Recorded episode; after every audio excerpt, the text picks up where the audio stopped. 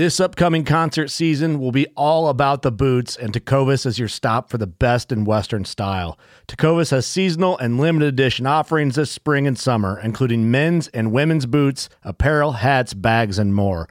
All Tecovas boots are made by hand in a time honored tradition with timeless styles that are always on trend. And Tecovas has first wear comfort with little to no break in period. It's hard to find this level of comfort paired with this level of style. Stop by your local Tecovas store, have a complimentary drink or two, that's WCB style, and shop new styles. The smell of fresh leather and friendly staff are at your service. Many stores even have leather custom branding to make your boots truly personalized. And with regular live music and events, there's no in store experience like it. If you can't make it into a store, just visit tecovas.com. That's T E C O V A S.com. They offer free shipping on all boots, as well as free returns and exchanges, and ship right to your door. Go to tecovas.com and find your new favorite pair of boots today. Fishing like a local isn't just about catching fish. It's about connecting with the environment and the people who call it home. It's about hearing the stories and traditions that have been passed down for generations and sharing unforgettable moments with the people you meet along the way. Fishing like a local is having an experience that stays with you forever. And with Fishing Booker, you can experience it too, no matter where you are. Discover your next adventure on Fishing Booker. Just wanted to take a brief moment to give you guys a little idea how we do it here at Paddle and Fin Podcast. We use the Anchor.fm recording platform. Super easy, distributes our podcast to many, many different platforms. There's creation tools to allow you to record and edit podcasts right from your phone or computer. Check out Anchor anchor.fm or download the free Anchor app to get started.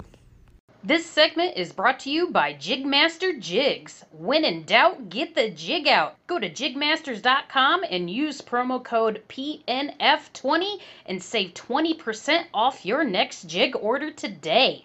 Welcome to the Paddle and Fin Podcast Network. This is the final cast segment with your hosts, Brad Hicks and Josh Eldridge, where we cast our final opinions on all products, good and bad. Welcome to the final cast.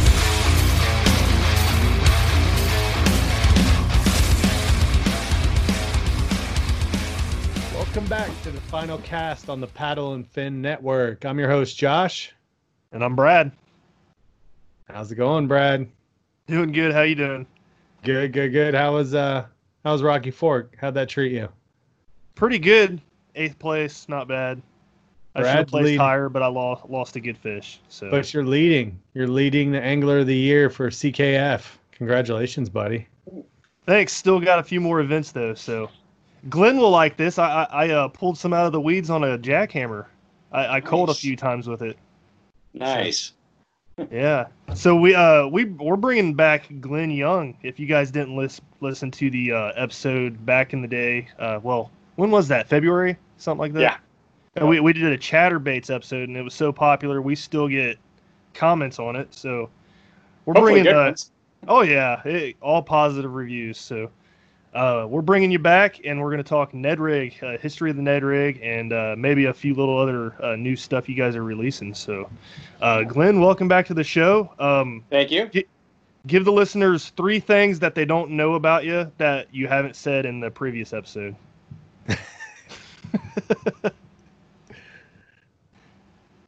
Uh, well, I finally trimmed as I was looking. Um, so I was waiting for my barber in downtown Charleston to reopen and do beard trims, but that's not going to be for a while. So I decided I needed to just take charge of it myself. Um, yep. Um, I was an empty nester until the COVID thing came along and my daughter had to move back home again. Oh. Uh, but but that's okay. That's all right. I love being around her. She's a good kid, so I don't mind. She's my little fishing buddy too, so it, it worked out just fine. Um, and um, the other thing a lot of people may not know about me is that I get hardly any time to fish anymore. No, that, that's not any good. yeah. No, it's not any good. And I will also tell you this a lot of people think that because I'm in the business, I fish tournaments and stuff all the time. And I can count on one hand the number of tournaments I've actually fished. And as part of the virtual ICAST show that they had recently, uh, they had what they called the ICAST Cup, which was a virtual tournament. Mm-hmm. And they they did it like you would a standard kayak tournament with you know the whole CPR and. Um, so I mean, I went out and bought an official bump board, everything. I got you know everything I needed to do, registered for it, did some pre-scouting because you know you have to fish public waters, so I can't just go to my local club where I belong. Yeah. And, you know, which kind of sucked because I know that water, and so I had so I had to go someplace else. So I had a couple of options, and I went to a place called Goose Creek Reservoir, which isn't very far from here.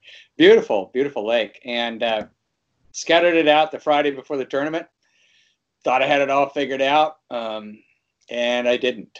So. Yeah. it, it always goes that way. Like pre if pre fishing sucks, you always have a decent tournament. But if you do good pre fishing, you have an awful tournament. It seems like. well, I didn't even do good pre fishing, but at least I found some. So yeah. I, I had kind of a plan, but you know, ten hours and six miles later, I still really didn't have anything to show for it. so it was, uh, and it was hot.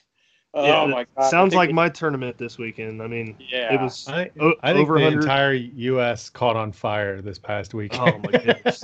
it, it, was it was so bad out there. I mean, literally, the, I think the heat index was like 104, 105, and I mean, it was just brutal. And the fish were like, "Nope, sorry, yep. we, we just don't like this weather."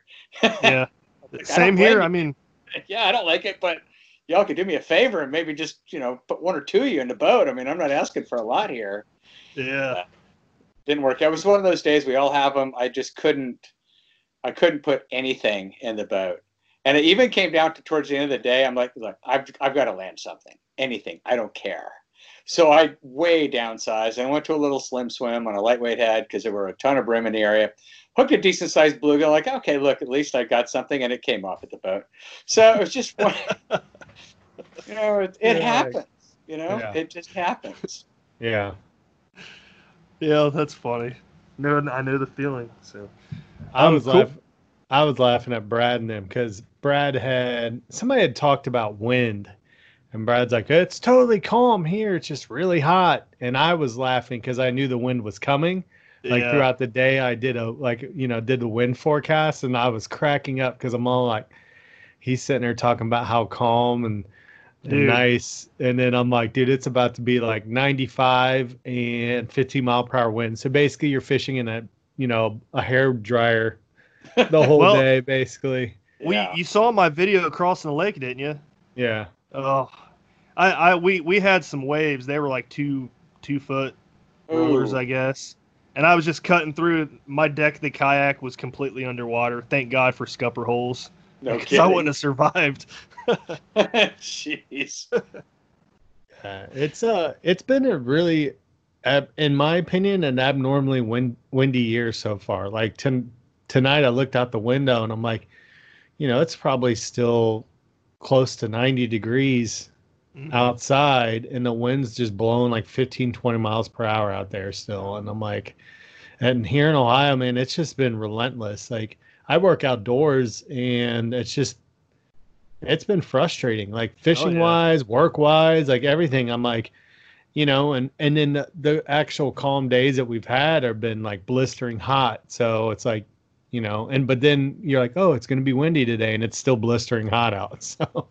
Yeah yeah like this morning i was all stoked i woke up and i'm like it's 68 degrees outside a little breeze i'm like it feels beautiful out here like four hours later, I'm profusely sweating. Like, oh nope, there's the normal July weather. Yeah. well, enough of the weather talk. Let's let's get into the good stuff. Yeah, let's do it. So uh, Ned rig, uh, let, let, us talk about the history of it. Uh, how, how, did it start? Who started it, and what makes it su- successful? Well, um, hopefully my internet connection will remain intact uh, while we do this because your audio broke up a little bit there too. And I don't know, I've been kind of experiencing some of that lately. But um, essentially, the Ned rig goes back decades. I mean, a lot of people think this is fairly new, but it really is not. It goes back decades. It actually kind of started um, with a guy named Chuck Woods who was the original inventor of the beetle spin, the beetle, um, the stump jumper. He was a he was a real finesse guy and he was throwing smaller baits, you know, like the little beetles on small jig heads on spinning gear back in the 50s. And so, I mean, it kind of started, I mean, so it goes back that far. And then you can progress a little bit further. This all basically started in the Midwest. That's why they call it the Midwest finesse technique. Yep. And it kind of moved on from there. And one of the guys that really kind of uh, took a hold of it was Guido Hibdon, because uh, he's in Missouri and he did a lot of finesse stuff in those lakes in Missouri. So it was a, it was kind of a big tactic for him, cutting baits down using small profiles, smaller crawfish style baits, uh, really just kind of downsizing all of his gear to get bites in high pressured situations.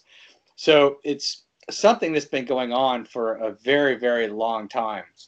And really, what kind of brought it to the forefront was when Ned Kehde discovered ElaZtech. Um, and he kind of he discovered it through, believe it or not, through this guy. I don't know if you've heard of him. His name is Kevin Van Dam. Um, I hear he's kind of I heard, I heard he's kind of good. Yeah, but, a little bit. But he, yeah, but he actually he gave Ned. This is around 2006. He gave Ned a um, an ElaZtech bait. It was one that was being made for Strike King at the time called the Zeros, which is our Zinkers now. And um, he gave him one of those, and Ned was fascinated by this material and discovered that it was incredibly durable, and that once the salt wore out of it, that it was also very buoyant. And because Ned was already kind of working on this technique, and then that, I think it was that same year he fished with uh, Shin Fukae um, on Beaver Lake, and Shin was very much into the finesse techniques um, and kind of doing the same thing we do with the Ned rig now, fishing very small baits just off the bottom, very slow retrieves, things like that. And so Ned really started to work on refining this technique. Uh, because where he lives in Kansas, he fishes a lot of very highly pressured public reservoirs. And so these waters get pounded daily by what he calls power fishermen. Mm-hmm. And these guys that just, you know, go up and down the bank, just pounding the bank with big baits, you know, reaction baits, crank baits, spinner baits, everything, just just really just kind of power fishing their way through the lake, putting a lot of pressure on the fish. His goal was to develop a technique that he could go in behind these guys and still be able to generate bites. So hmm. that's when he started to work on uh, developing, you know, the, this technique more so than the baits. The baits came later, but the technique is kind of what came first. Using these small baits, like basically what he was doing, he would take that zero, cut it in half, and he would affix that to a gopher head and he would fish it very, very slowly, and he would experiment with different retrieve speeds and different styles of retrieves.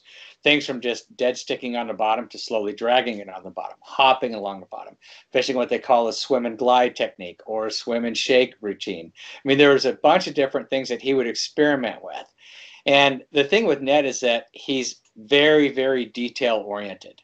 So he keeps track of everything that he does when he's on the water, every little detail the barometric pressure, the solunar cycle, um, the water clarity. Um, I mean, you name it, he has paid attention to every single detail along the way. And then he keeps track of every bass that he catches, he counts. He keeps a little counter with him. And he counts every bass that he gets in the boat. The goal when they go out, and a lot of these guys that are belong to the Finesse News Network that all follow Ned, their goal when they go out is to try to catch 100 bass in four hours. That's kind of their benchmark. Uh, it seems like a lot, but mm-hmm. it's it's actually very very doable. Um, so when they go out and they try to do this, when Ned's doing this, he documents every single trip that he takes.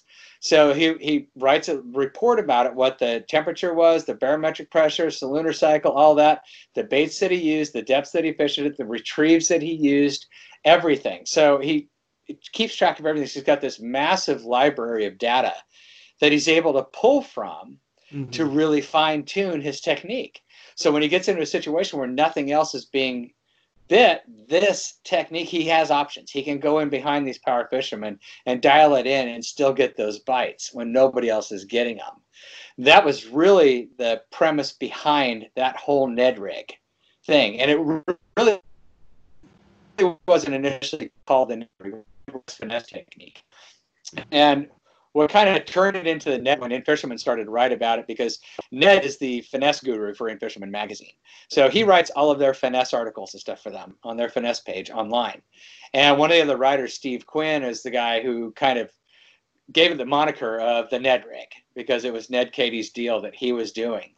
And it kind of started to catch on um, with the circle of people around Ned in the Midwest, um, Kansas, Missouri, those areas primarily, that everybody started to employ this technique. And really, what set it off for Ned and got his wheels turning was really just the material, ElaZtech. Mm. That here's this durable material and it's buoyant. And the buoyancy now allows Ned to really dial in his sink rate, his retrieve speeds, the head weights, anything now that he has a buoyant bait, he can do so many more things with it and really get specific about how he wants to dial it in. And that's kind of how it came about. Now, a good friend of his is a guy named Drew Reese. Um, we have actually we have a video that we did, a Project Z video, a profiles video on Drew, uh, that's on the Z-Man website. That it's it's a fascinating look at, at, a really fascinating guy. Drew spends most of his time in Canada, and then he comes down to the U.S. Um, and fishes down here when he can't fish up there. And he's a smallmouth guy. I mean, this is what he does. And he keeps track of his smallmouth throughout the year, and he catches around anywhere from five to six thousand smallmouth in a season up there by using this technique. Yeah, mind blowing numbers. And what got him going on this whole thing, on the Ned rig thing, was he fished with Ned once, and Ned was using his technique and using this material. And Drew wasn't. Drew went with his standard tube that he throws everywhere and he always catches fish. And Ned's smoking him. And he's like, What are you doing that is so different from what I'm doing? I don't understand this. Because the thing with Drew is Drew has been around a long time. He actually helped design baits for other lure companies too back in the day. Mm-hmm. He even fished the very first Bassmasters Classic Wow. He finished seventh actually in the very first classic. I mean, so Drew has a pedigree and he has some history in this. He really does. I mean, this guy knows what he's doing. And to get smoked by Ned, he was just like, "It's no, uh-uh, no, that's not going to work. ah, no, no, I got to see what the heck's going on here." So then that kind of got Drew's wheels turning. Hey, it's Kaley Cuoco for Priceline. Ready to go to your happy place for a happy price? Well, why didn't you say so? Just download the Priceline app right now and save up to 60% on hotels. So, whether it's Cousin Kevin's Kazoo concert in Kansas City, go Kevin, or Becky's Bachelorette Bash in Bermuda, you never have to miss a trip ever again. So, download the Priceline app today. Your savings are waiting. Go to your happy place for a happy price. Go to your happy price, Priceline. And Drew immediately started to think of of ways to incorporate this ElaZtech into bait profiles that really match up to what he wants to see out of a finesse presentation and this Midwest finesse, finesse technique. So backing up a little bit, before we ever had any of these baits, you know, we had a lot of ElaZtech baits. We had stuff in the lineup already that Ned was using as a Ned rig bait, aside from the mm-hmm. zinkers, the half the zinkers. And what he would do actually with the zinkers is he would actually put them in boiling water and just let the salt go out of them. And then hmm. he would cut it in half and use it. And it made it super soft, supple, and buoyant. And that's what he wanted. So the fish would hang on to it longer too. And so he would do that. But then we also came, we had, uh, we had our finesse worms then. So he found our, he discovered our uh, four inch finesse worm and he would cut that down. The thing with Ned is he cuts everything. It doesn't matter. You can make a bait specifically exactly the way he wants. He's going to get it and he's going to cut it up and make something different out of it. That's just he's a tinkerer. He always he's yeah. always tinkering. You know, every time that you give him something, it's like, oh, but what if you do this with it? Well, but you asked me to make it this way. So we we had um, we had a bait at the time called the finesse. We call it the finesse shads. It was our shad shaped worm, and you can kind of mm-hmm. see what that is right there. So that's our finesse shad, and that was one of the profiles. And then this one here, he really fell in love with. This was called the TRD Minnows. And originally, when we had this out, this was called a rain minnows at the time. Mm-hmm. It was a bait we were making for the Northeast saltwater inshore market because it would look like a little sand eel. Um, and in other areas, it would look like a candlefish or numerous other small bait fish. So Ned started really tinkering around, playing a lot with these baits and really taking around with them. And at this time, still, we weren't calling anything a Ned rig. Um, we weren't labeling packages Ned rig or anything like that. That didn't come about till later. But what we wanted to do is once Ned really got onto this was work with him, find mm-hmm. out what he's doing. How is he doing this? How does this whole thing work? And I had an opportunity to go to Kansas and actually fish with him early on in this process before we had any of the current Ned rig baits we have because I wanted to get on his boat and I want to see exactly what this guy's doing how is he fishing these things? How is this thing being applied? I mean, I, I, I want to know what this guy's doing. So I got on the bed with him and I had an opportunity to fish. And I told myself, okay, I'm just going to do exactly I will do exactly what he's doing and figure out how this whole thing works before we get into start working on baits for this whole technique. And we fished a public reservoir not far from where he lives. And going back, remember that their benchmark is 100 bass in four hours. Now, we did get chased off the lake twice by tornadoes that day, wow. which made it interesting. However, we still got our four hours in and we got 104 bass that day using this technique. Now, along the way, we caught about 160 fish in total because we caught every other species that swims in that lake along the way using this technique because everything eats it. It's universal. Mm-hmm. We were using the orange finesse worms, cutting those down, cutting zinkers down, fishing the finesse shads, and fishing the, the rain minnows at the time, which is now the TRD minnows. And so I, the, the thing that would fascinate me about Ned is that he, every time he would bring in a fish, he would click his clicker and he would grab his clipboard and his notepad and he would make notes. And then I'm just like, wow. Um, and to give you an idea the attention to detail that he has while we were fishing, we're, going along fishing a bank. And, and of course, in order to catch this many fish, we're bringing him in two at a time, basically. And so I'm bringing a fish in, he's bringing one in. He gets his in, he picks it up and writes his notes. And I hear him say out loud, okay, I got that on the 13th turn of the handle. And he writes that down. wow. I was like, what? And I looked at him and said, well, I got mine like right there somewhere. Get between us and the bank. I had no idea that he, I mean, that's the level of detail that he goes to to track success along the way. And it's fascinating because he's very, very narrow focused on this technique. Mm-hmm. Um, he will only fish an open hook. He will only fish those gopher style heads, and he would only fish these style baits. Period. All of his spinning reels, he's removed the bails from them. Um, I mean, he's very old school in a lot of things that he does. Very particular about what he does. And so we would we would go along, and one thing I noticed there were certain pieces of water that Ned wouldn't fish because he would tell me, I said, why aren't you fishing that? I'm Because I know there's got to be fish in there. And he'd say, well, I can't get my open hook through that. Yeah. Okay. All right. Fair enough. All right. So I get it. Um, but the one that got me was he was, we were cruising along the lake and then he, he went by this grass flat that I really wish that I could throw an image up right now on my computer, but I don't think words can adequately describe how beautiful and perfect this grass flat was. I mean, it was probably about four feet deep, crystal clear, grass about that high. I mean, mm. it was just like angels singing. You know, we're going like, oh, yeah. I was like, oh, look at this, and he, he's starting to go past. I go, whoa, whoa, whoa, hey, hey, what, what, what are you doing?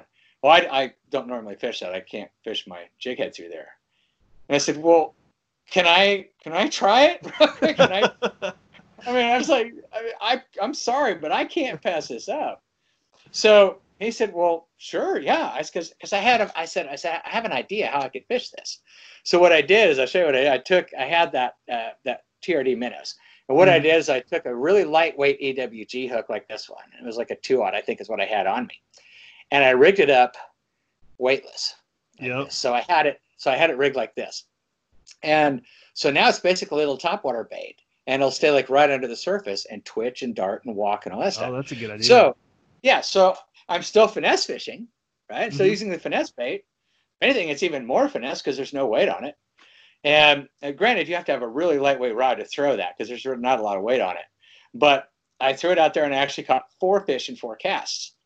Wow. And and so you know, I was like, "There's fish here," and Ned goes, "Wow, that is fascinating. I never would have thought to do that." And then he just kept right on going. That's awesome. So yeah, you, you mentioned uh, uh, rigging it up on the EWG hook. Uh, what I do with the TRD, I'll like kind of Texas rig it on a shrooms. I know it's not yes. really practical, no, but, but it works. It is practical. No, it is practical. It's very practical. Um, I've been doing that for a long time, only because a lot of the places that I fish regularly, I simply can't throw an open hook. Right. And before we had all these other options to rig things up weedless, that was the only way I could fish most of the areas that I did fish was by Texas rigging it and keeping it weedless. You know, there were doubts. I had uh, one of the guys I worked with was like, that's not going to work. You're going to miss way too many fish with a rig like that. I was like, man, we'll see about that. So the day I tried that technique, um, I went out to a nearby reservoir where I live. We have a little narrow where you know the fish are going to. I got there right on time for that window, and all the fish were up shallow. I could see where the beds were. It was gin clear water. So my stat for the day was I spotted 10, cast 10, hooked 10, landed 10. So I did not miss a single fish that day with that with it rigged that way. You know, and and and, you, and you're not going to. I mean, look, if you if you missed him or you didn't hook him, you probably wouldn't have had him on an open hook either. You know, just bad hook placement. You don't have control over where that hook goes into the mouth. It could hit a bone or play something hard or just not get in there solidly. I don't care how you rigged it. He's, he's going to get off. Mm-hmm. You know, you can't help that. But at least I have the confidence knowing I can throw that TRD places that I can't throw it with an open hook. Right. So yeah, exactly what I do. I, will throw that thing in wood cover, like thickest wood cover I can, and it doesn't get hung up. No, and it's it's a very effective. And like you said, you really don't miss very many fish. And if you didn't get them, you probably weren't going to get them anyway. Yeah. And most of the time, if I do throw an open hook, it's when I'm throwing an open water with, with a swimming presentation. Mm-hmm. I, I throw the open hook a lot in, in rivers with like loose gravel, not not real big rock, maybe softball size, but any anything else, I'll t- Texas rig it on that shrooms hook. Yep, yeah, it's really effective to do it that way. It really is. So, um, but Ned wouldn't have anything to do with fishing weed weedless altering his rig or anything. Yeah, but this is why I mean this whole technique works because he's so focused, laser focused on just that. Um, I even showed him because I did actually rig one weedless. We didn't have the finesse shrooms back then either when I was fishing mm-hmm. with him. I had to make do with what I had. And I um, I actually cut down one of our little creature baits and, and stuck it on a hook, fished it weedless, threw it into stuff that he wouldn't fish um, because it was there was too much weed in there. And I pulled out a six pounder, biggest fish of the day. Wow. And, and he's probably like, oh man, like, yeah, that's that crazy. He's like, that's great. Move on. Yeah. Yep. that just blows my mind, man. That's yeah. crazy. Yeah. but you know, the thing is, is that there are enough other tinkerers out there around him, though, too, that have all taken to this technique now that they're coming up with ideas on how to rig it and mm-hmm. how to, you know, what kind of a profile or what kind of a rig do I use in a certain situation, you know, and with the the history of this going back, you know, with the finesse shads, the TRD minnows, um, the next step up for us was the hula stick. And mm-hmm. the hula stick, again, is one of our Ned rig baits, but again, at the time was not, considered, we didn't call it a Ned rig bait at the time. So it was designed by Drew Reese. And the hula stick, when he designed it, the whole premise behind this thing was a lot of the forage that they base this Ned rig stuff on is crawdads, you know. Mm-hmm. And, and so when Drew designed the hula stick, what he wanted, the reason he put these little legs on there and those tentacles, that was to mimic molting flesh. Mm. So when a crawdad is molting and they've got bits of flesh hanging off of them still, that's kind of what that represented. So the hula stick was his stick bait design with some little tentacles at the end. So again, when we came out with that, we still weren't labeling it Ned rig. It was just one of the new finesse baits in our lineup.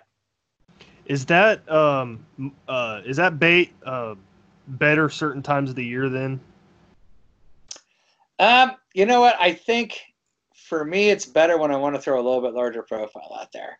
Okay. Uh, that's that's typically when I do throw that. I, I do think that when you're when you're working with anything in the early springtime, um, when you do have crawdads molting, things like that, I think that pattern is going to be incredibly effective. I think anytime that time of year when your fish are still essentially down there and still looking down, um, that's where that bait's very effective. And the thing with the hula stick is that because it's a little bit longer and you do have those tentacles, it tends to stand up a little bit higher. Mm-hmm. So it will it will get noticed in a situation where sometimes maybe a shorter bait or a bait with no appendages or anything may not get noticed.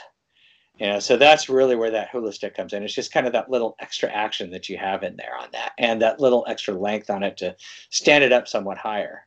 Mm-hmm. But you know, I've done really well cutting it down and swimming it. So you know, it's there's a, there's a lot of different ways that you can throw it. It's a very universal profile. And then what happened was the next one that we came out with was the TRD. Mm-hmm. So that's when we, you know, when Drew sent us the design for this, and I mean, it was a basically, you know, he was basing it off of Ned's original, zinkers, you know, but we elongated a little bit. We put nubs on it, added some life to it.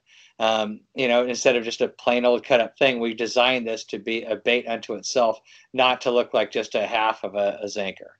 That's mm. not what we wanted to do. We wanted to create an actual lure unto itself, and that's what the TRD was. So, and the TRD name came about because um, it actually stands for the real deal. So there were two purposes behind naming it the TRD. The first was uh, for years, this little rig had been called a turd rig, a dookie rig.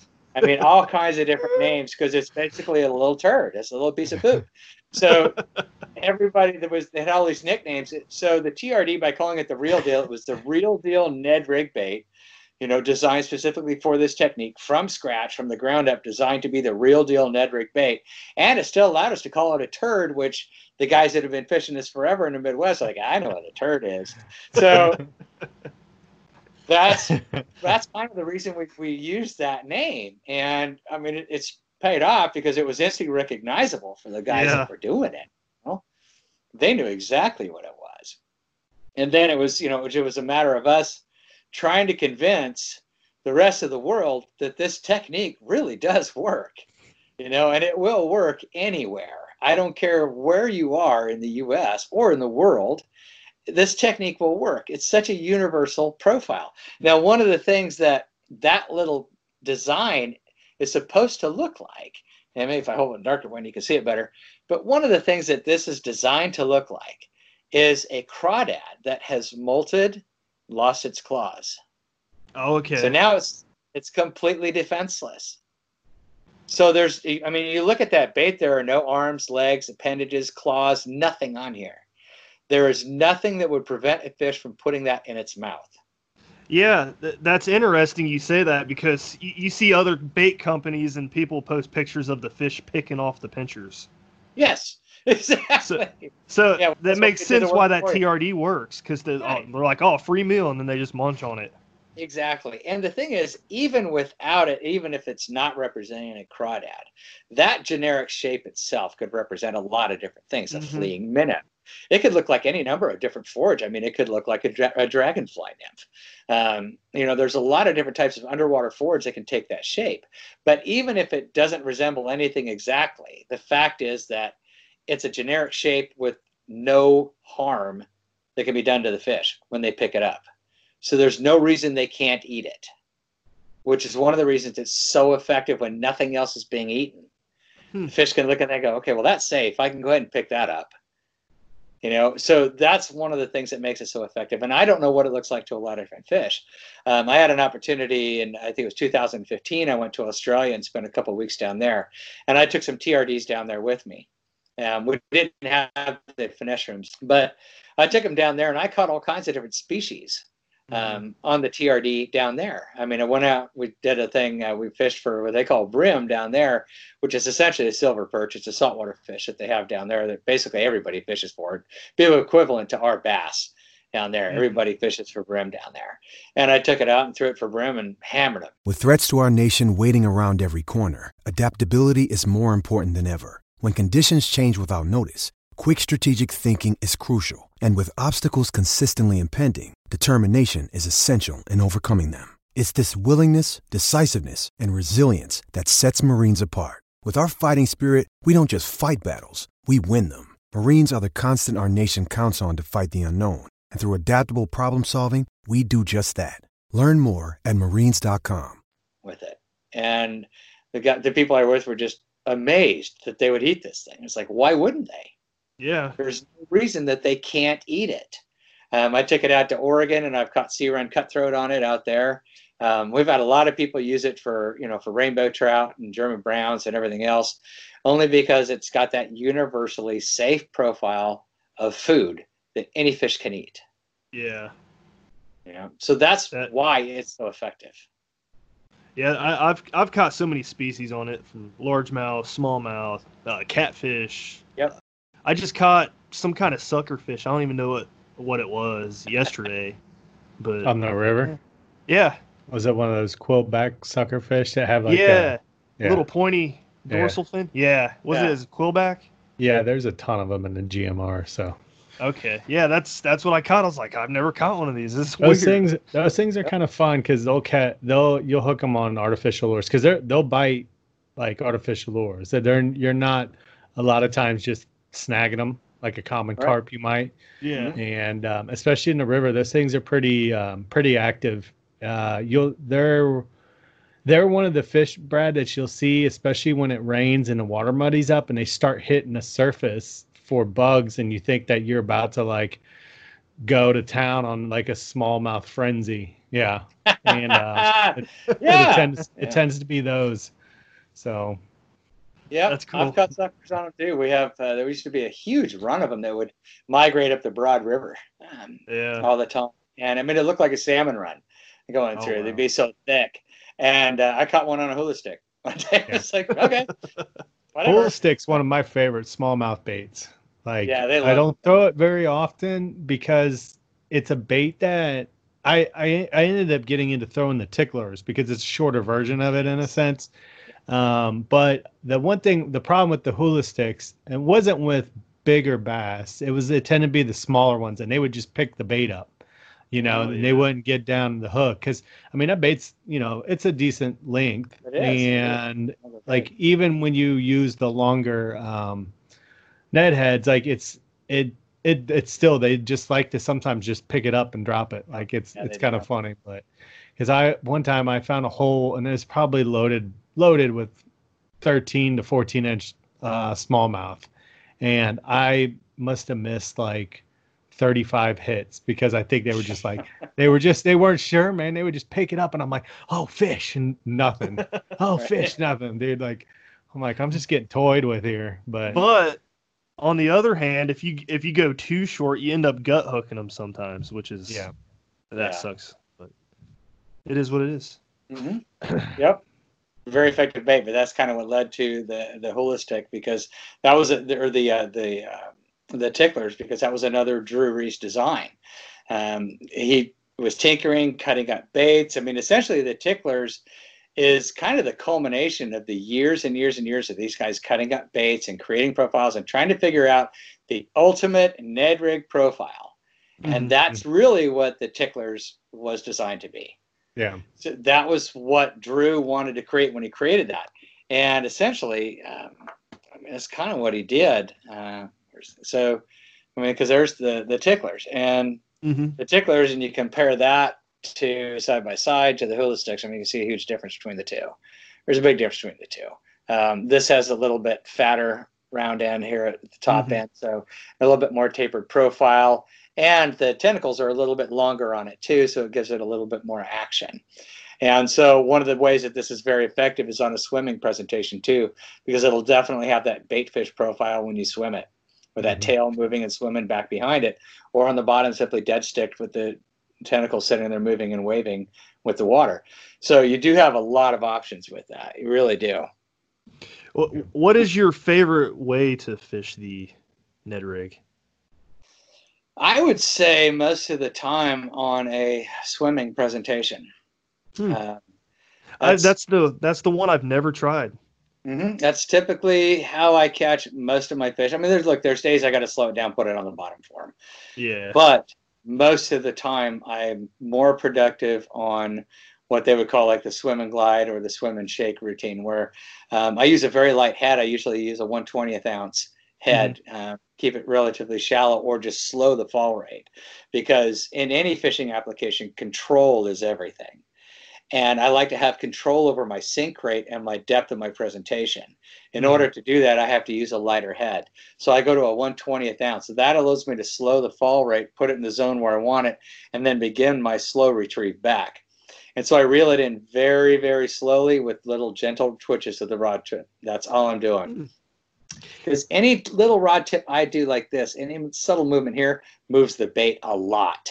Yeah. That's something I don't think a lot of people understand how much their bait actually moves. Like, especially if you're fishing under the bottom, you got guys that do this. You just moved your bait a foot. You did. I mean, there's like, you're like moved a couple your, your No. crawl looks like it's on steroids bro Yes. I mean, the, the fish is like, hey, look at that. Where the hell to go? And then it's gone. Man, see, see, I, I bounce my Ned hit my Ned rig. Uh, I'll, I'll let it sink, and then I'll twitch it. I, I probably pull it too much at times, but and then I'll let it sit back there and I'll dead stick it. And most of the time I'll get the hit when it's dead uh, when I'm dead sticking it there, and then I won't know I have a fish on until I see the line start moving. And then I just lift up slowly.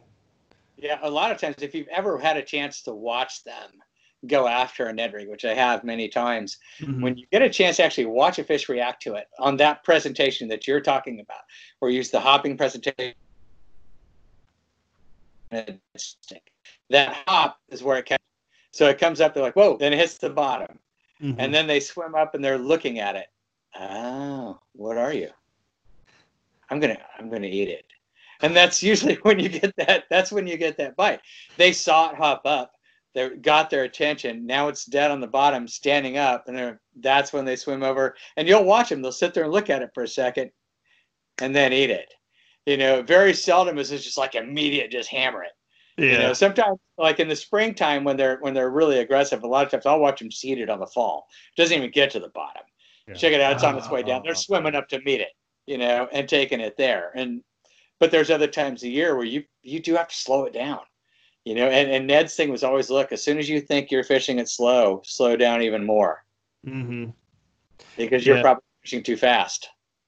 Yeah. I had one nail it uh, Sunday in, in, our tournament. Right, right when it hit the water, it just nailed it. It was a big fish. I ended up losing the thing. I was mad, but man, it nailed it. I, I felt it too. I had slack in the line, and I felt it immediately. I, it was a good fish too, and you could tell just by the way he thumped it.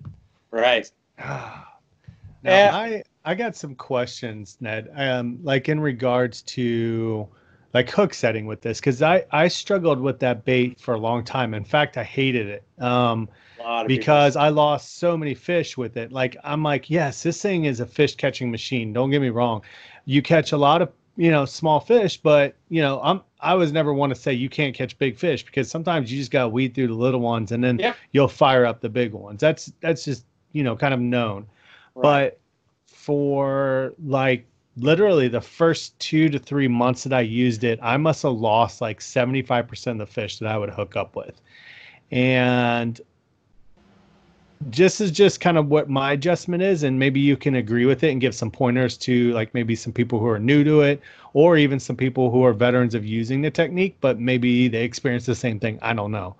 But I would like hook set like not hard, but like I would like if I was jig fishing. And I'm not talking about ripping it because I knew I mm-hmm. would have to slow it down. It's a smaller profile, it's right. a smaller hook diameter and everything like that.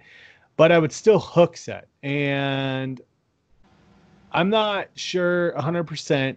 Eh, for a long time, I I kept thinking that all right, it's it's got to be that I'm not used to fishing this style of head, you know, with the mushroom style with a straight shank kind of or straight hook exposed because for so long I was I was all into like weedless profiles. I'm like make everything right. as weedless and snagless as possible. So I got used sure. to throwing EWGs.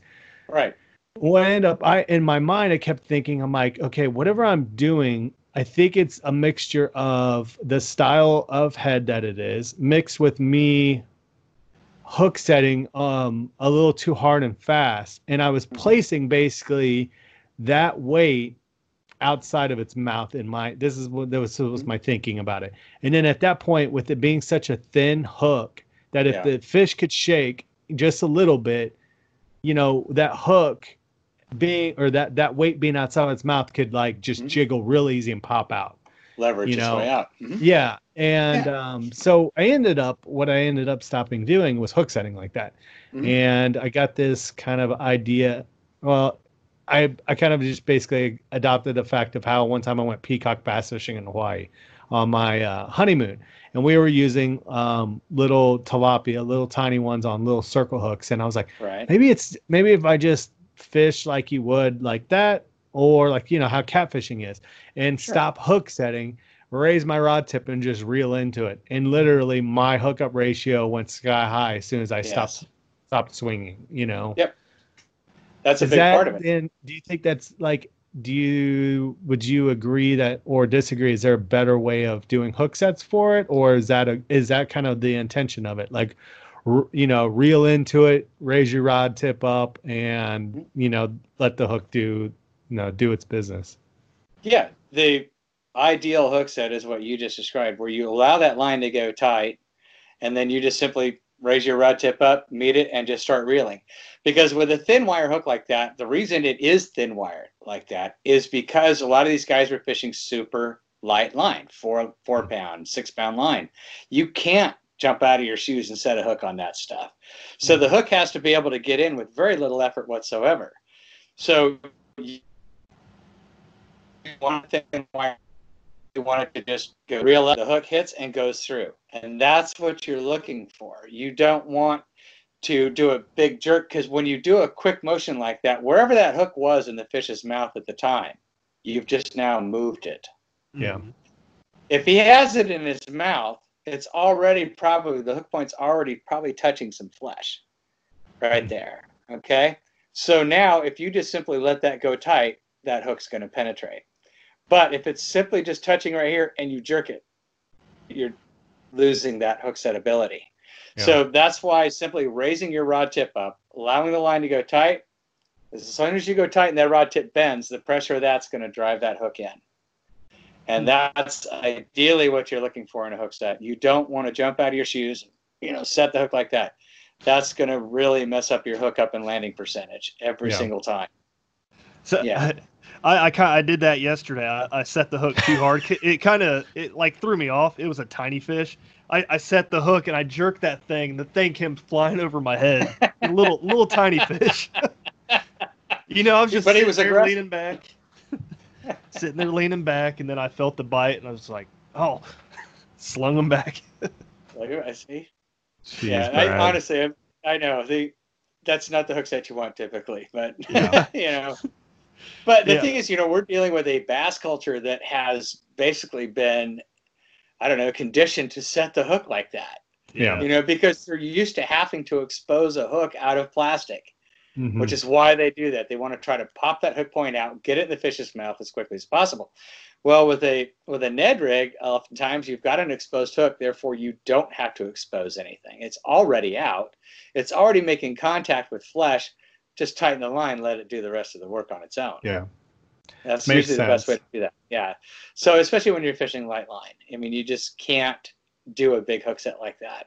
You want to let that thin wire hook do its job, get secured, and then you're going to have a much higher hookup percentage. So if we're if we're Texas rigging it, like I said on the shrooms hook, do you, you Mhm. think that does that require like a little bit heavier hook set than you typically would use? I think I think you want to make sure that it's tight and then pull a little bit to make sure they're on. Because typically when I Texas rig it, when I do it, I just I leave a little bit of my hook point just kind of a little bit poking out so that it's going to Okay. come through out easier. I don't bury it completely inside of it. Um, I leave a little bit sticking out so that the, so that the bait can go down that hook easier. But the thing with the material, the elastic is soft enough that once that fish presses down on that material, the hook point should expose without you having to force it through. And then that's what I'm saying. So once that once they bite down, that hook point's exposed and you tighten the line, the hook point's going to make contact with flesh and then it's going to be able to penetrate from there. Yeah, and don't like elastic's not the best bait to do like um where you bury the tip of the, the uh, hook, Yeah. you know what I mean? Yeah. Like the hook point, like Yeah. because that stuff is so durable, dude. I've had fish hit, set it, have the fish hold on to it and like let go like five seconds later, and then Yeah. be like pull that lure out, and the hook tip is still stuck in the bait, dude. Like.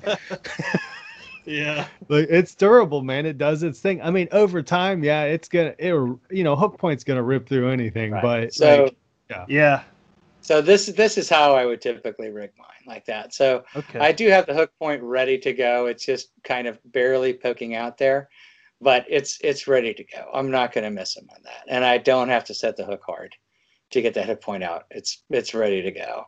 And you know, like Josh says, I mean, yeah, if, if I were to you know bury it dead center of the plastic, I'm gonna have a hard time getting that thing through on a hook set. I'm gonna have to jerk it pretty hard to get it out there. But I don't really need to do that. I mean, I can just barely get that thing just a little bit outside of that, and then I'm ready to go. So since we're on the topic of uh Texas rigging the Ned rigs, you guys just released a new head didn't you? We did. Yeah, we did. We released a new head. It's the uh, it's called the Nedlocks EWG. So yes. basically, this is we had. Um, I've got the other one sitting here.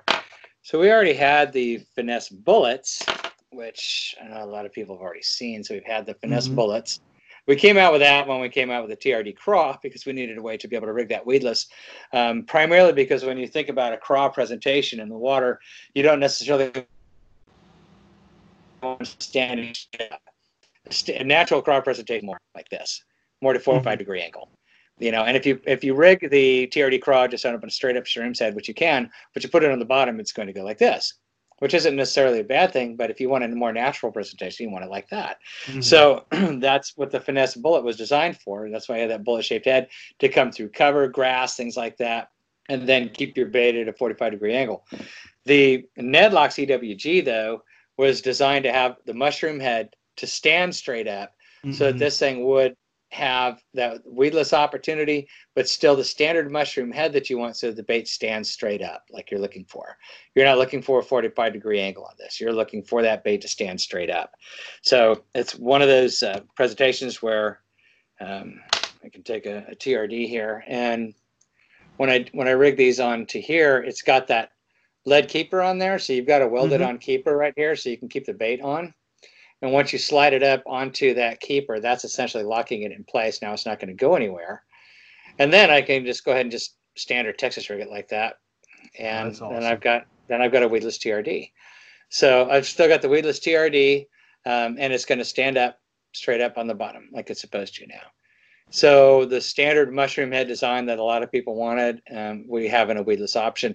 And what we did was we had the hook actually custom made for this because some of the ones that were already out there, the hook was way too long. Yeah. Um, and it was going way too far into the back part of the bait back here, which kills all the action.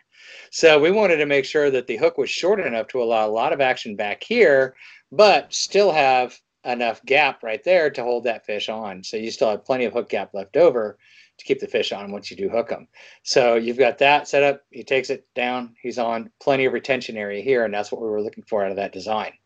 So you're still going to have a really high hookup percentage, but you know the difference between the two is I may want to have the uh, the TRD craw rigged up on the finesse bullet so mm-hmm. that this, and I'll, I will show you this because a lot of people freak out when they see the lead on there. They're like, how are you going to get that over that without tearing it? Well, the material doesn't tear. It yeah. just slides. It just you just slide it up over that lead and it goes right in place. And then once it's up on here, then you can just rig it up weedless. And now you've got the the TRD craw rigged up, and this guy's going to sit at this angle, which is a lot okay. more natural than that. Yep. So that was kind of the premise behind that presentation right there. The so. uh uh, I, I, like how you guys made the custom hooks too, because like you said, the I, I, looked all over for some sort of like uh, EWG hook like that, and everything I found they just were a little bit too long for what I liked. Yeah. And that the the ones that you created that are releasing here uh, soon, uh, man, it, they look perfect. Yeah, they, I'm they are so glad effective. you guys did it. Yeah, they are. They're really good, and it's the the hook wire is still relatively thin, but it's a pretty strong hook for the size of what that wire is. So we're pretty confident that that hook's going to hold up.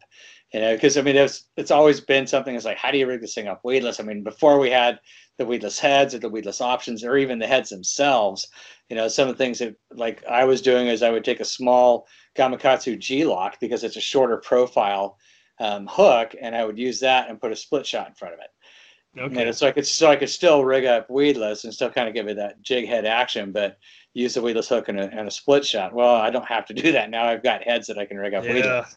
Well, that happened to go through all that. When did those release? Um, they'll actually be. We released them at ICAST, and we're expecting to have those probably in stock. I believe in November is when we should okay. be shipping. Yeah yeah. So a lot of stuff that we released at ICAST is going to be available till later. Ho- hopefully, hopefully that's long after the pandemic ends, so we're not running through shortages of them. God, I know. like Man, it's been tough. Everything. I know it has. Yeah, it has absolutely been tough.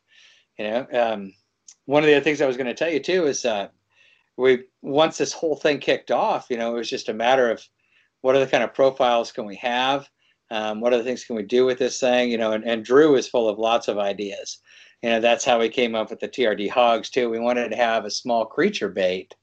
Um, and the cool thing about this is because of all those little ribs in there, when this thing's descending through the water, it's actually catching air bubbles on the way down. And then when it does get to the bottom, it just releases all those air bubbles and just kind of comes to life. And the appendages back here will move. But one of the things we did on this is we designed it so it has a flat surface area here where the legs are. That's designed to make it glide down. We didn't want it to drop straight down. Action. So that's why we designed them with this right here so that it actually has a gliding fall. So you have that small creature bait profile. And then, of course, we did the other creature bait profile, which is the TRD bugs. So we did the TRD bugs because we wanted kind of like that small flipping bait style body, um, but something that was bulky but would still fit all the standard Ned rig heads for all the standard Ned rig applications. So um, we had those, and then um, we had also introduced. We have a new one this year that's kind of a Ned rig application too, and it's it's called the uh, it's called the Baby Goat.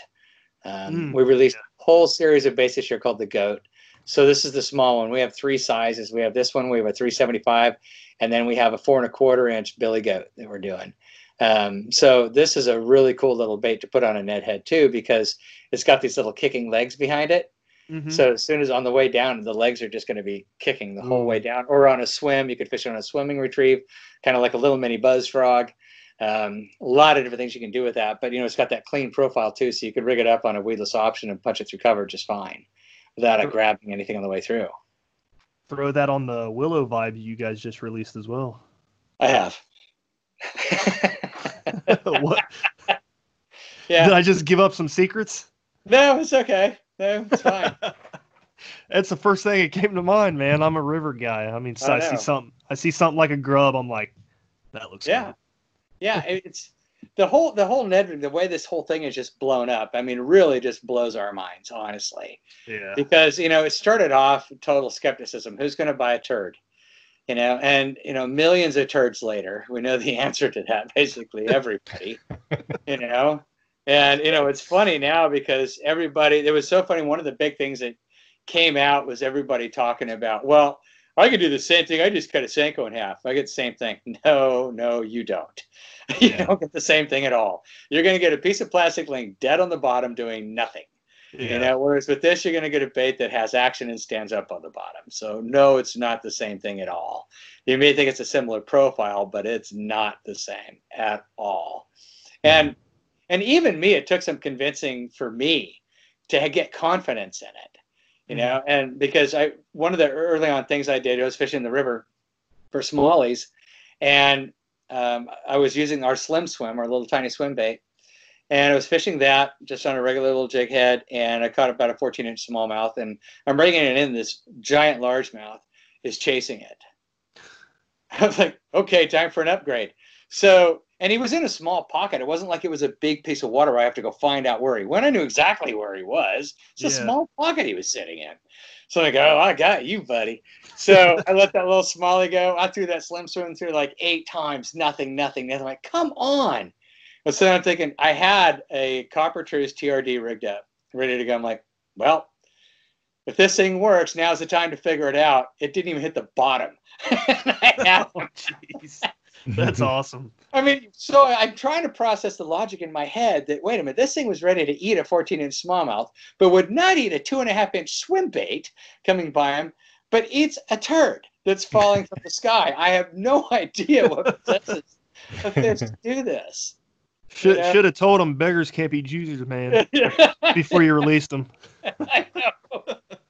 That was I was I remember that fish vividly because that was one of the ones that really convinced me how effective this thing can be. Yeah. You know, because I mean, this guy just turned down easy money, you know, and I'm just shocked he won't eat it, and then but he eats that. Yeah.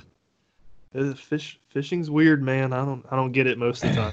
Yeah, Now, it's, it's odd. Glenn, I have a question for you. Um, and this isn't to like kind of shed bad light by any means on Z Man or the TRD, but I recently saw a video where somebody had done a video um, about like the mortality rate and for bass. I saw that, and- yeah. Yeah, and they were yeah. blaming the TRD. uh-huh. in a sense, but he's not he's not like dogging the bait. He's talking about it like um, he's talking the technique. Yeah, the technique itself and um you know throwing the, the basically yeah the, the basically throwing like Ned style baits. Now um you know I watched it um I was intrigued by it because you can see that happening. Um, it's a like Brad mentioned something, and maybe and the reason I'm asking you this is maybe you can shed some light on how did somebody like an angler can improve their technique and try to keep things like this from happening. Because Brad's talking about you know that bait, you let it drop down. You let a lot of times it's dropping down on slack line. You don't even feel that bite. You see your line move. Well, sometimes that's that's a little too late and then you realize that you've got hooked a bass or you know that sort of thing and then that's where you get into a little bit of issues with trying to save the bass and that sort of thing sure. so um, when i saw that i saw both sides to the story in a sense um, only just basically because I don't really look into a lot of times when somebody's just kind of like expressing an opinion like that, but I'll look at back at my own experiences, right? And then I'm like, sure. yeah, there's been times I've been lucky that I haven't ever got hooked or hooked one bad, but also I'm the same guy who was losing 75% of them getting right, yeah, head shit. Yeah. So, and I don't right. use it that often. Like that bait, I will, it's literally like the last presentation I'll go to, like finesse you know, I will at that point fish that thing. Um, but I wanted to ask you because who better to ask this somebody who has extreme knowledge of these baits, who knows the the techniques the best, you know, and get your opinion. What can an angler do to avoid having that that possibility of I know it's always a possibility. It's any bait oh, you throw, there's always that possibility. But yep. how can we decrease those chances of, you know, that that fish swallowing that bait and what what we can do as anglers to improve? Well, one thing is, you know, if you can not let them swim off swallowing it, you know, and, and before you set the hook, but sometimes that's just unavoidable unavoidable. It really is. I mean, honest time, they're going to pick it up on a slack line. You don't know he's there mm-hmm. until he started swimming off with it. He picked it up on the drop. You don't know that until you know until you go to set the hook on them. Look, it's just it really it's a matter of percentages. I think the reason they some of these people see more percentages because there's more and more people doing this yeah. than what there was before. You're going to have a hook mortality rate no matter what. I've seen plenty of guys brain a fish with a 5 aught EWG driven right through the center of its skull. You know, as many times as I've seen people gut hook a fish with bait. So, you know, it can happen with anything. You know, yeah. I just think that the reason it was drawing so much attention is because of how prevalent the technique is. Yeah. Um, you know, unfortunately, I do think anytime you're throwing a smaller hook, a smaller bait like that, you're probably going to increase the chances that you're going to eventually gut hook one. Yeah. I don't think there's any getting around that. Yeah. You know, yeah. you can you can be as careful as you want, but eventually it's going to happen. I mean, I guarantee you, it happens with Carolina rigged worms all the time. Mm-hmm. In fact, um, you know, going back to that tournament that I really sucked at, one of the fish I picked up on my Sketterman Friday Friday puked up a seven inch plastic worm when yeah. I got him hmm. to the boat. Okay, he swallowed that. All right, and that was a seven inch worm that he threw up when I got him into my boat. you know, so you can gut hook anything with anything. It's yeah. It's going. It's the nature of fishing.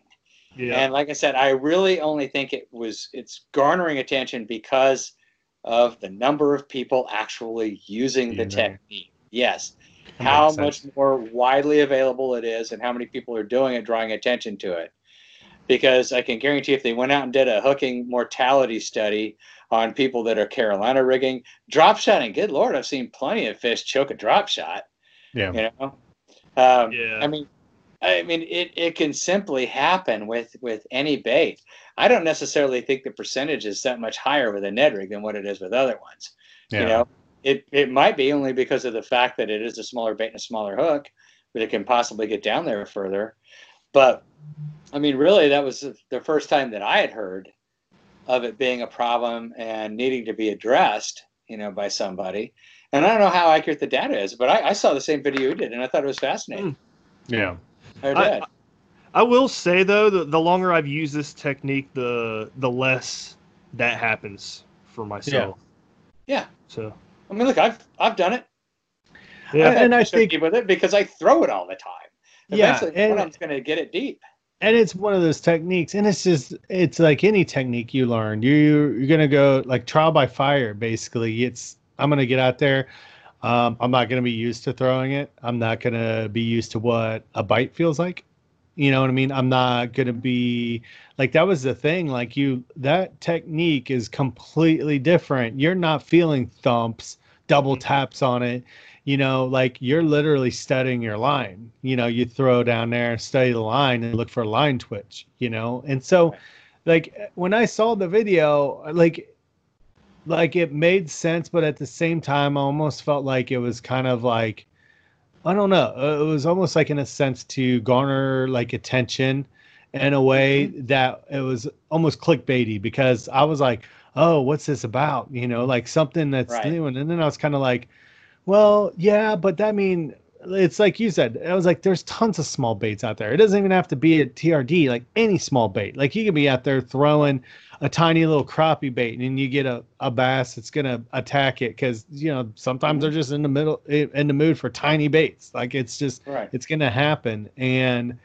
um and I, and I was really what it disappointed me about the video the most was this was a bass boat. I think he was a bass boater. So I'm like, was. you know, these are coming from guy. yeah, and these are coming from this is coming from guys who take fish off beds, transport yes. them 20 miles down the lake, and then they get released yeah. in the marina with you know hundred something other bass. Like well, I'm ask like, him how many fish he's brained over his career. you know, I can guarantee you it's plenty. But you know, I think there's there's two things to keep in mind with this. All right, in order to prevent mortality, one, I think a- anglers need to fully educate themselves on proper hook removal techniques mm-hmm. because that's a big key issue. When a fish takes something deep, it's not a lost cause. There are ways right. you can go up underneath the gills and you can remove that hook that way. You can fish barbless hooks if you want to, if you're really concerned about it. Go barbless. You know, you're really not going to lose that many more fish fishing barbless. I mean, I was a full time salmon guide for 10 years, and it was barbless pretty much the entire time. But I can guarantee you, any fish I lost wasn't because it didn't have a barb, it was because of poor hook placement or angler error. Mm-hmm. You know, so there are options. The other thing to consider in this, if you if you're really concerned about hook mortality, stop throwing toxic plastics at them. Yeah. You know, the benefit of ElaZtech is it's non-toxic. No PVCs, no phthalates. If they swallow it, no harm done. No mm-hmm. big deal. They'll just poop it right out and it'll float to the top and then it's done. So then you got your you know, turd back. and then you get your turd Sorry, back. Well, the turd becomes a turd. So it's really kind of the ultimate cycle. You know? Oh, that's awesome. Yeah. Uh, but yeah, I, I saw that a few months back, and you know, I was just like, you know, it, it it was just I was kind of like watching it. I'm like I I just kind of didn't get it and got it. Like I'm like, you know, I totally, I totally, got it. and I understood exactly where he was coming from. I mean, yeah. you know, the concern was for you know the fishery itself and the health of the fishery. I totally get that, but you can't just focus on that one thing. You right. can't. If you're really concerned about the health of the fishery, then focus on the other factors. How many toxic worms has that guy left in a fish? yeah. over the years. How many toxic worms has he left in a lake over or like, the years? Or the sheer fact of like lead for so long. I'm like, yes. you know, I've got guys who are like, you know, these purists and they're like, yeah, um, catch and release and blah blah blah. But then I'm like, dude, you guys are just dropping lead like left and right, and I don't care that it's tiny. Like that stuff stays. Right. I mean, we're talking about, you know, you have regulations of how much fish you should consume you know, each year. And, you know, the number one pollutant are heavy metals, and lead is one of those, you know, and it's like, yeah, here we are fishing with, yeah. And I mean, I'm, I'm not one to, I'm not trying to be like an environmentalist about it by any means. I just, I can't stay in the contradiction that you see a lot of times in mm-hmm. somebody who points something out like that and then turn around and you're like, but you guys yet do this, this, and this, and this, you know? And yeah. so, stop judging others or like trying to bring like this negative light onto somebody else. It just doesn't sure. it doesn't sit well with me. So no, I, I honestly to... think if you're interested in the conversation, there are bigger if issues to bring up um, about preserving our fisheries and taking care of the fish. Mm-hmm. The Ned rig is not going to wipe out the bass fishery. Right. Sorry, it's not going to. It's going to survive the Ned rig years. I promise you. You know, so you know the other issues are like you mentioned earlier. Right, you're yanking fish off of a bed, and you're yanking, you're hauling them 20 miles down the lake to a weigh-in. Mm-hmm. You know, I mean, how does that affect the fishery? I think there are a lot more um, matters that have to be discussed other than just Ned rig mortality rates. Right, right. You know, I can see why it was a concern to him because of the fact that so many more people are doing it now. And yeah. so that if if it is a mortality issue, it's only going to increase because the number so I totally understand that and that concern. You know that he, this guy's concerned. You've got all these millions of people now that are throwing this type of a rig. That's only going to increase the mortality rate. But I just think more and more people fishing, period, will increase yeah. the mortality rate. You know. And then like I said, you can take other steps. You want to fish barbless, go barbless. You want to go non-toxic, go non-toxic. You know, I mean, if you want to learn how to properly release a gut hook fish, study it. It's on the internet. It's not hard to find, and I highly recommend every angler do it. Yeah. Because I don't care how long you've been fishing, you're going to encounter that and you want to be able to deal with it you know so there are lots of ways that as an angler you can really take care of your own fishery you know and and monitor your own backyard and make sure that what you're doing are all the right things to do. Yeah. so i mean it's like i said i mean i totally understand the concern and how it came about. Um, i personally don't see it as the most important issue involving you know our fish populations right now. Yeah, I agree 100%. You know, so. I think we're winding down here, aren't we, Josh? Yeah, yeah. Thanks, Glenn, for joining us again, man. Like oh, my pleasure, Brad guys. had mentioned, uh, you're. I think you might be sitting at the top as our most popular uh, previous episode, man. Maybe we could try to top it again. I don't know though. The chatterbait's chatterbait's so popular. Like it's kind of hard is. to be. I, I mean, and I didn't even have the new ones when I did that one. Imagine if I had the new ones. We may right. have to do like a. Uh, a chatterbait part two. oh, we're we're definitely gonna do one because I'm a chatterbait fan, man. So yeah. yeah. Well, I mean, you got the new stealth blade, you got the willow vibes, you got some cool stuff. And I will say one thing about that little willow vibe. Um, I think you're going to see it used for a lot of different fisheries. It's kind of a finessey little chatterbait. Yes, I, I, cannot and, wait. Uh, first thing I saw, I, I don't. I, I, saw great. the stealth. I saw the stealth jackhammer, and then I saw the willow vibe. I was like, nope, I want the willow vibe. Yeah, vibration is going to amaze you on that. The first time I threw it out, I, I was pedaling my kayak and I just kind of chucked it up behind me and had my rod here. I could feel it in my chest. wow. okay, well that's, that's moving. Awesome. Yeah. So, and one more thing before I go. So, um, going back to like the history and the original the the uh, gopher heads. One of the things that we did introduce this year is we brought back the gopher head because gopher went out of business. They stopped making the original gopher head, so we brought one out. So we remade the the gopher head. It's called the OG so it's the OG mushroom head. It's the original gopher style head. We put a oh, yeah. better quality DMC hook on it, but it's got the same exact same design as the original OG. So um, we brought that out for all those you know hardcore Midwest finesse guys. It's a smaller hook. Um, the uh, the heaviest weight we got the 332nd ounce is a size two, and then the others are a size four. So I mean it's a it's a tiny little hook. But a lot of guys like that smaller hook when they're finesse fishing. They don't want the big hooks; they want the smaller hooks they're more comfortable with it, and that's what got the whole thing started anyway. Was that tiny little gopher head? So a lot of guys wanted to go back to that. So we kind of brought that out just uh, just for that for those guys, those hardcore guys like that. It's always good to bring back the old baits that used to work so well. Yeah. I always see I always see that. It's always a cycle. I think we'll start seeing stuff from the 50s and 60s make a comeback soon. well, some of it never left either, right? Yeah, we're that's still, true. We're that's still true. fishing rubber worms, aren't we? Yep. So I mean, that never went away. We're still throwing spinner baits. You know, they're still True. throwing balsa wood crankbaits. You know, I mean, a lot of that stuff just never went away. You know, there's always something new that comes out, and thank God the bass don't read the magazines. well, awesome, man. Uh, appreciate you coming on. You got any uh, anybody you'd like to thank? Um, yeah, actually, everybody at Z-Man, honestly, I mean, an incredible team that we've got there in that building. Um, I mean, we are right now all hands on deck. We are experiencing the highest order volume we have ever seen in our lives. um, at this place right now. It's absolutely insane, and everybody in that company has stepped up in a huge way, huge, huge way. You know, we're all doing it in a very safe way. Everybody's following all the rules. Um, and I think just think they've done a phenomenal job. I mean, from the head down, from Daniel Nussbaum, our president, all the way down the line to our warehouse crew and our and our plant people, um, have just done a phenomenal job um, of building this brand, getting the right baits out for people, uh, making sure that uh, the stuff we design is there to catch fish. You know, it's not there to win awards, even though we won an award this year at the ICAST show with the uh, Stealth Blade. But mm-hmm. you know, I mean, I can guarantee you that the TRD has sold more units than any other one go, you know, at the ICAST show. But you don't expect Turd to lure contest and win. Yeah. So, you know, it's just not how that works. It's not fancy and, you know, cool. It's it's a turd. But, you know, it's caught more fish than all those other ones have. You know, and I think that's one thing that I think Z Man I think does really, really well is coming up with the stuff that you guys want to fish with. Stuff that's going to help you guys put more fish in the boat, giving you another option, another color.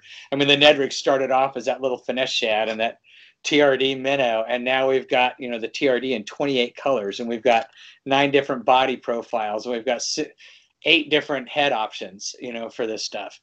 So, you know, it continues to grow only because you know people like you out there and the people that are going to listen and watch this want. I mean, it's the stuff they're looking for. Give them another option. Give them another profile to throw.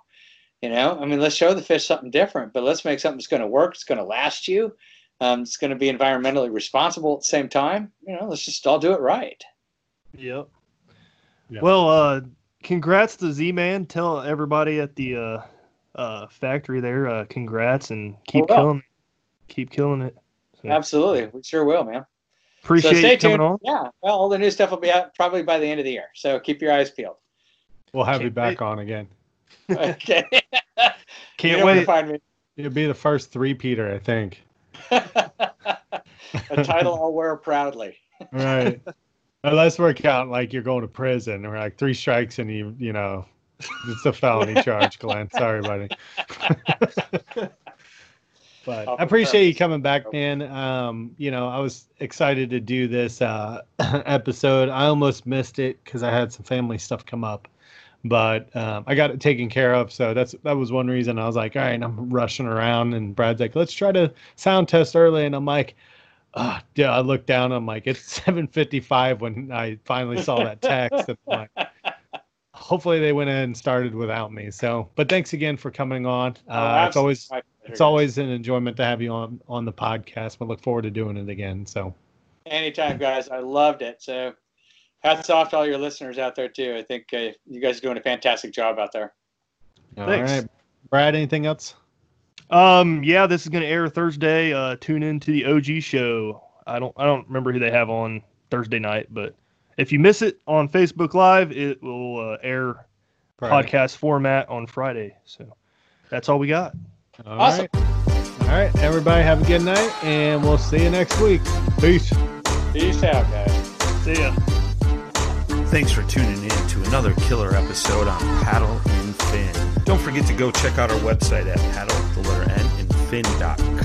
Don't forget to check out the YouTube channel at Paddle and Fin. If you got a question, comment, want to hear from a future guest on a future episode, feel free to email us at paddle, the letter N, and fin at gmail.com. Don't forget to follow us on social media at Paddle and Fin on Facebook and Instagram. Shout out to our show supporters, Angler. The ANGLR button and app just makes for a better time on the water and creates a virtual logbook for every fishing outing out on the water. Shout out to Rocktown Adventures, located in northern Illinois, for all your kayaking, camping, and hiking needs. TRC covers, protect your investment. Ketch Products, shout out to Ketch Products. Go to ketchproducts.com and put the paddle and fin logo directly on your Ketch board. Shout out to Jigmasters Jigs. When in doubt, get the jig out. Go to jigmasters.com, use promo code PNF20 and save 20% on all your jig and tackle needs.